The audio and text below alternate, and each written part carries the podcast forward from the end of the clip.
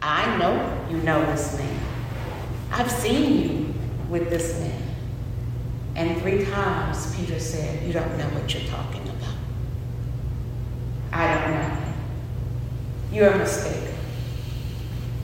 And at that time, that last time, Jesus looked at him. Before the cock crowed, just like he said, I can imagine Peter was actually devastated, feeling that he had betrayed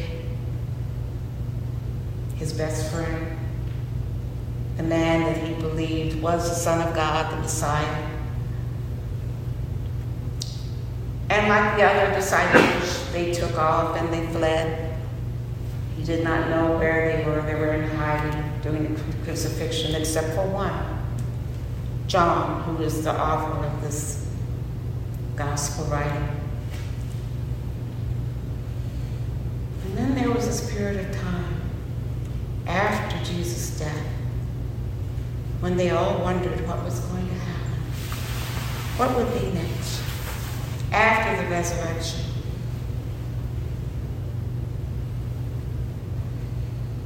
They were in hiding.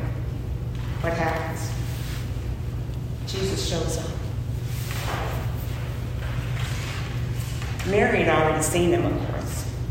She'd run to them and told them, Jesus is alive. He's resurrected. He's just like he said he was going to do. Did the men believe her? No. Sometimes the men just don't believe. but he shows up. He shows up in the midst of them and says, Peace be with you. Of course, they're wondering, what? Can this be? Here he is. And Jesus says, My peace be with you, and as the Father sent me, so I am sending you. And then he breathed on them and said, Receive the Holy Spirit. I am just wondering how Peter must have felt doing all this. He, of course, is so excited that everything that Jesus said was true. And here he is. But also in his heart, is he also saying, I denied you three times. How could I have done that? Jesus goes about showing himself to other believers, to other people that had followed, um, followed him. But somehow, somewhere, Peter in his core is still wrestling, is still struggling with his denial piece.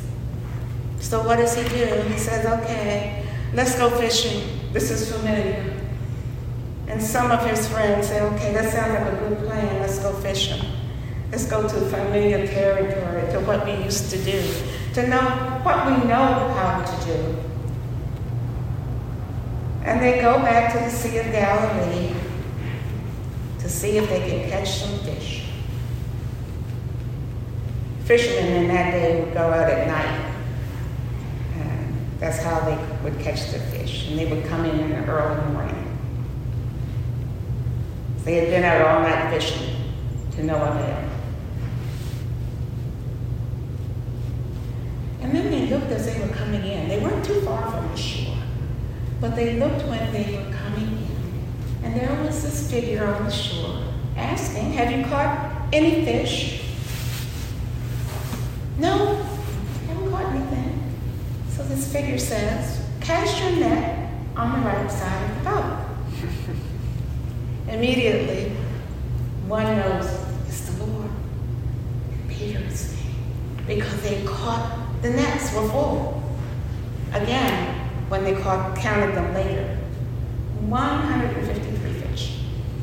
But before they counted all the fish, Peter puts on his clothes and he jumps out because he wants to go and see Jesus before anybody else does. It doesn't say so in the text what happened, but in my mind's eye, I'm thinking he wants to get there first to say, I'm so sorry and forgive me for denying. In that private, peace with Jesus. The rest of the fishermen bring in the boat. Jesus said, so, do you have some fish so we can have a meal? And so they go and they count the fish and they bring some more fish in. And they set to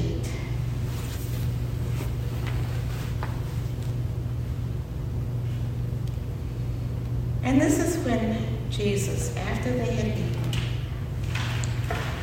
asked Peter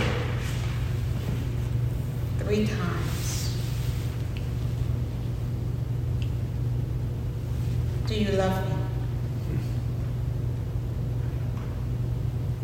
And Peter says, Yes. Yes, Lord, I love you. And Peter says, Feed my lambs. I'm sorry. Jesus said, Feed my lambs. And then Jesus asked Peter again,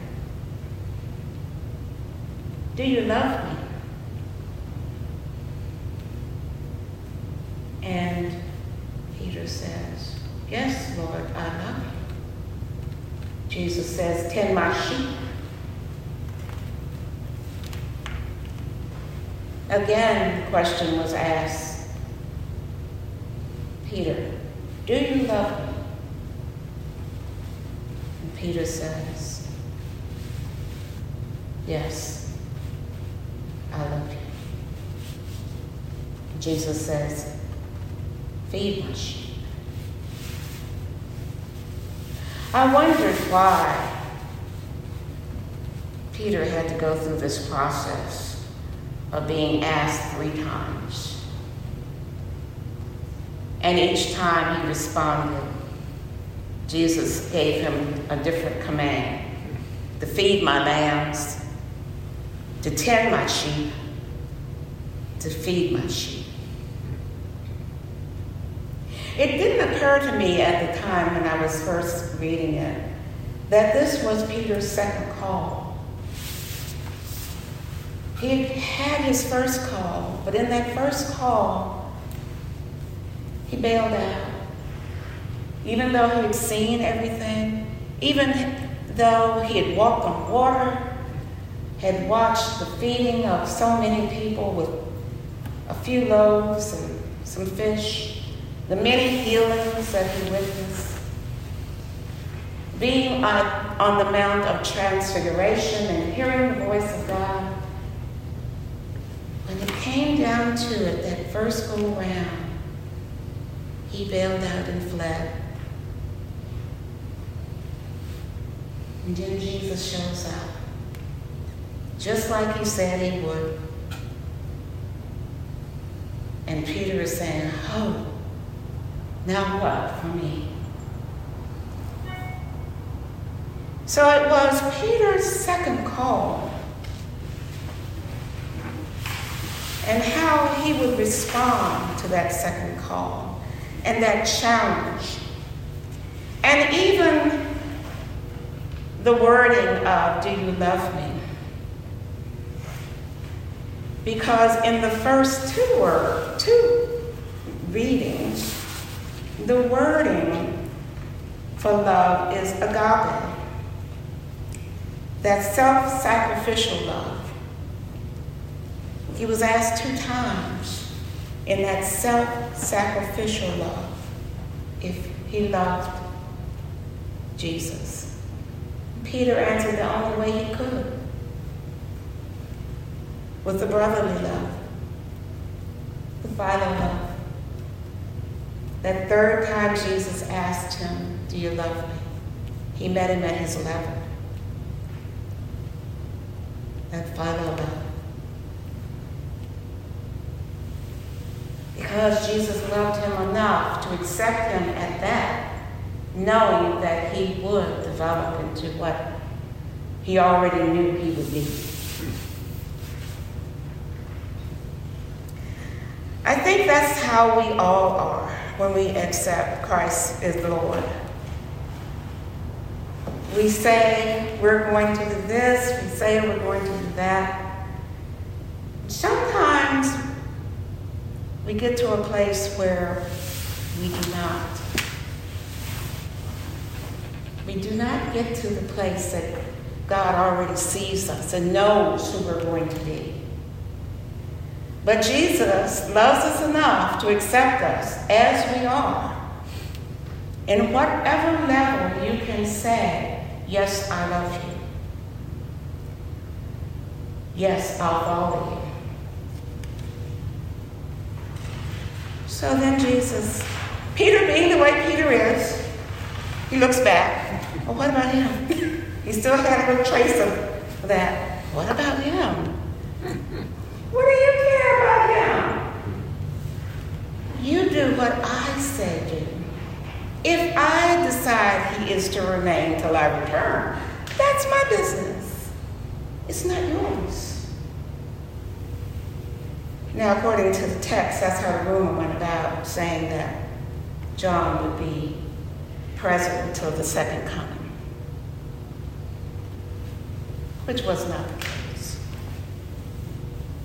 The whole piece was for Peter to step into the flood and let go and follow Jesus as he said he would. The whole piece was for Peter to be challenged, as all of us are challenged when we are called by God. As all of us are challenged when we accept our call and do what it is that God has designed for us to do.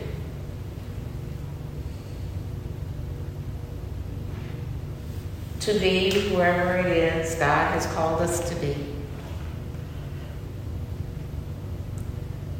To align ourselves with God's will, to be committed in the work that we have been designed to do.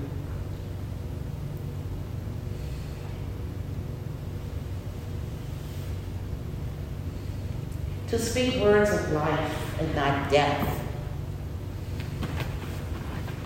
So people can be transformed. And if we don't get it right, repent of it and go back around again. But always press toward the goal of the high calling. To be who God has created each one of us to be because we are all gifted. We all have specific gifts for the people of God and for the lost.